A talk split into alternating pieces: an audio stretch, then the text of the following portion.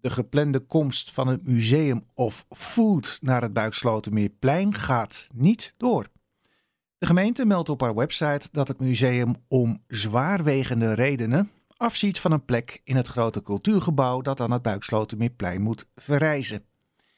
In dat gebouw moet ook het Stadspodium Noord een plek krijgen. En hiervan hebben we nu aan de telefoon Joachim Fleury. Meneer Fleury, goedemiddag. Goedemiddag. Ja, u zou eh, samen met het eh, Museum of Food en met het Dance Museum huurder worden van het gebouw. Uh, staat dat nu ook op losse schroeven? Nee, uh, zowel het, het, Museum of Dance Music als wij uh, zijn nog vast van plan om huurder van dat gebouw te worden. En er loopt heel intensief overleg, zowel met de gemeente als met de twee ontwikkelmaatschappijen uh, die het gebouw voor hun rekening en risico willen gaan neerzetten. En daar is bij, bij al die partijen is het enthousiasme onverminderd.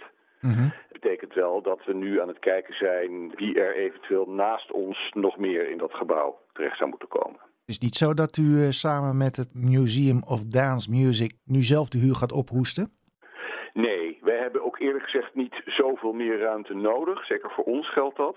Uh, en ook voor het Museum of Dance Music. Die hebben niet zo'n grote jas nodig. En het is bovendien, denken wij, ook prettig als er nog een derde culturele partij in dat gebouw zit naast ons beiden. Ja, betreurt u het dat het Museum Food is afgehaakt? Nou, het was jammer, want we hebben natuurlijk heel lang met hun samen opgetrokken. En het, het was een heel mooi plan. Uh, ik begreep ook wel wat zij wilden doen.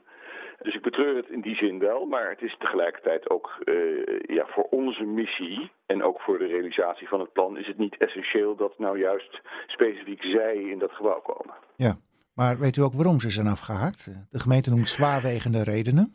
Ja, nou dat is, de communicatie rond het, het afhaken is, is relatief sumier geweest. Mm -hmm. het, het, risico altijd met dit soort projecten is, net als het Museum van Dance Music en wij, zijn zij heel lang bezig geweest. En zijn misschien zelfs nog wel één of twee jaar langer dan, dan de andere twee, om dit van de grond te krijgen.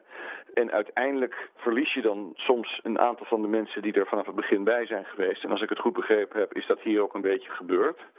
Um, dus ja, uiteindelijk had hun project blijkbaar niet de hele lange adem die er nodig is om dit soort dingen tot stand te brengen.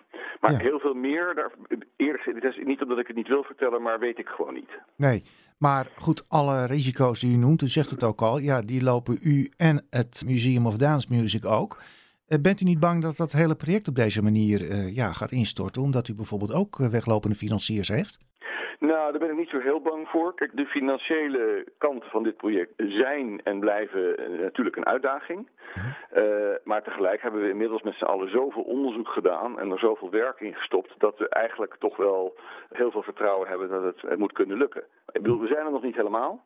Uh, en er moet ook aan onze financiering moet nog wel het een en ander gebeuren. Daar zijn we met allerlei partijen over in gesprek. Maar we hebben er heel veel vertrouwen in. Ja, nou, en er moet dus nog een derde partij bij komen. Welke partijen zijn er in beeld volgens u? Nou, er zijn een aantal partijen in beeld, maar ik kan daar helaas op dit moment nog geen namen noemen. U weet wel welke partijen het zijn? Ik weet wel welke partijen het zijn, want die zijn voor een deel door onszelf aangedragen. En voor een deel ook in gesprekken met de gemeente. En dat zijn, maar in het algemeen zijn dat partijen die zeg maar, in het brede segment cultuur en, en leisure zitten. Uh, met natuurlijk een nadruk op de, op de cultureel-maatschappelijke kant. Ja, nou het Slavernijmuseum, uh, lees ik in de krant, is ook nog op zoek naar een plekje. Zit die ook bij die uh, lijst met gegadigden?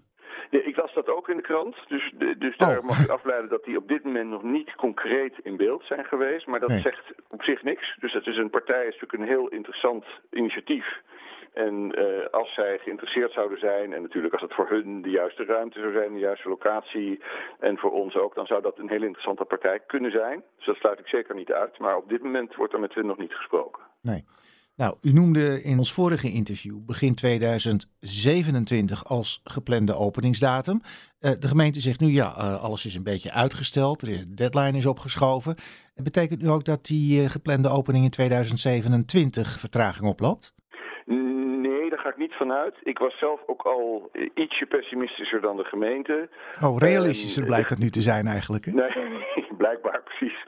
Nou ja, de, de, minister van Buitenlandse Zaken van, van Tsjechië heeft ooit gezegd dat een optimist alleen een slecht geïnformeerde pessimist is. Dus misschien dat dat hier ook uh, het geval was. Uh, de, de, gemeentelijke planning ging oorspronkelijk uit van opening nou, rond oktober 26 zelfs al. Dat heb ik mhm. zelf altijd dus enigszins optimistisch gevonden.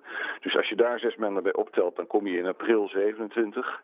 En ik ga dus nu nog steeds uit van ongeveer die, die timing. Dus dat is min of meer precies over vier jaar van nu. Goed. Nou, dat duurt nog even. Uh, veel werk te doen. Mag ik u daar succes bij wensen? Ja, heel graag. Dank u wel.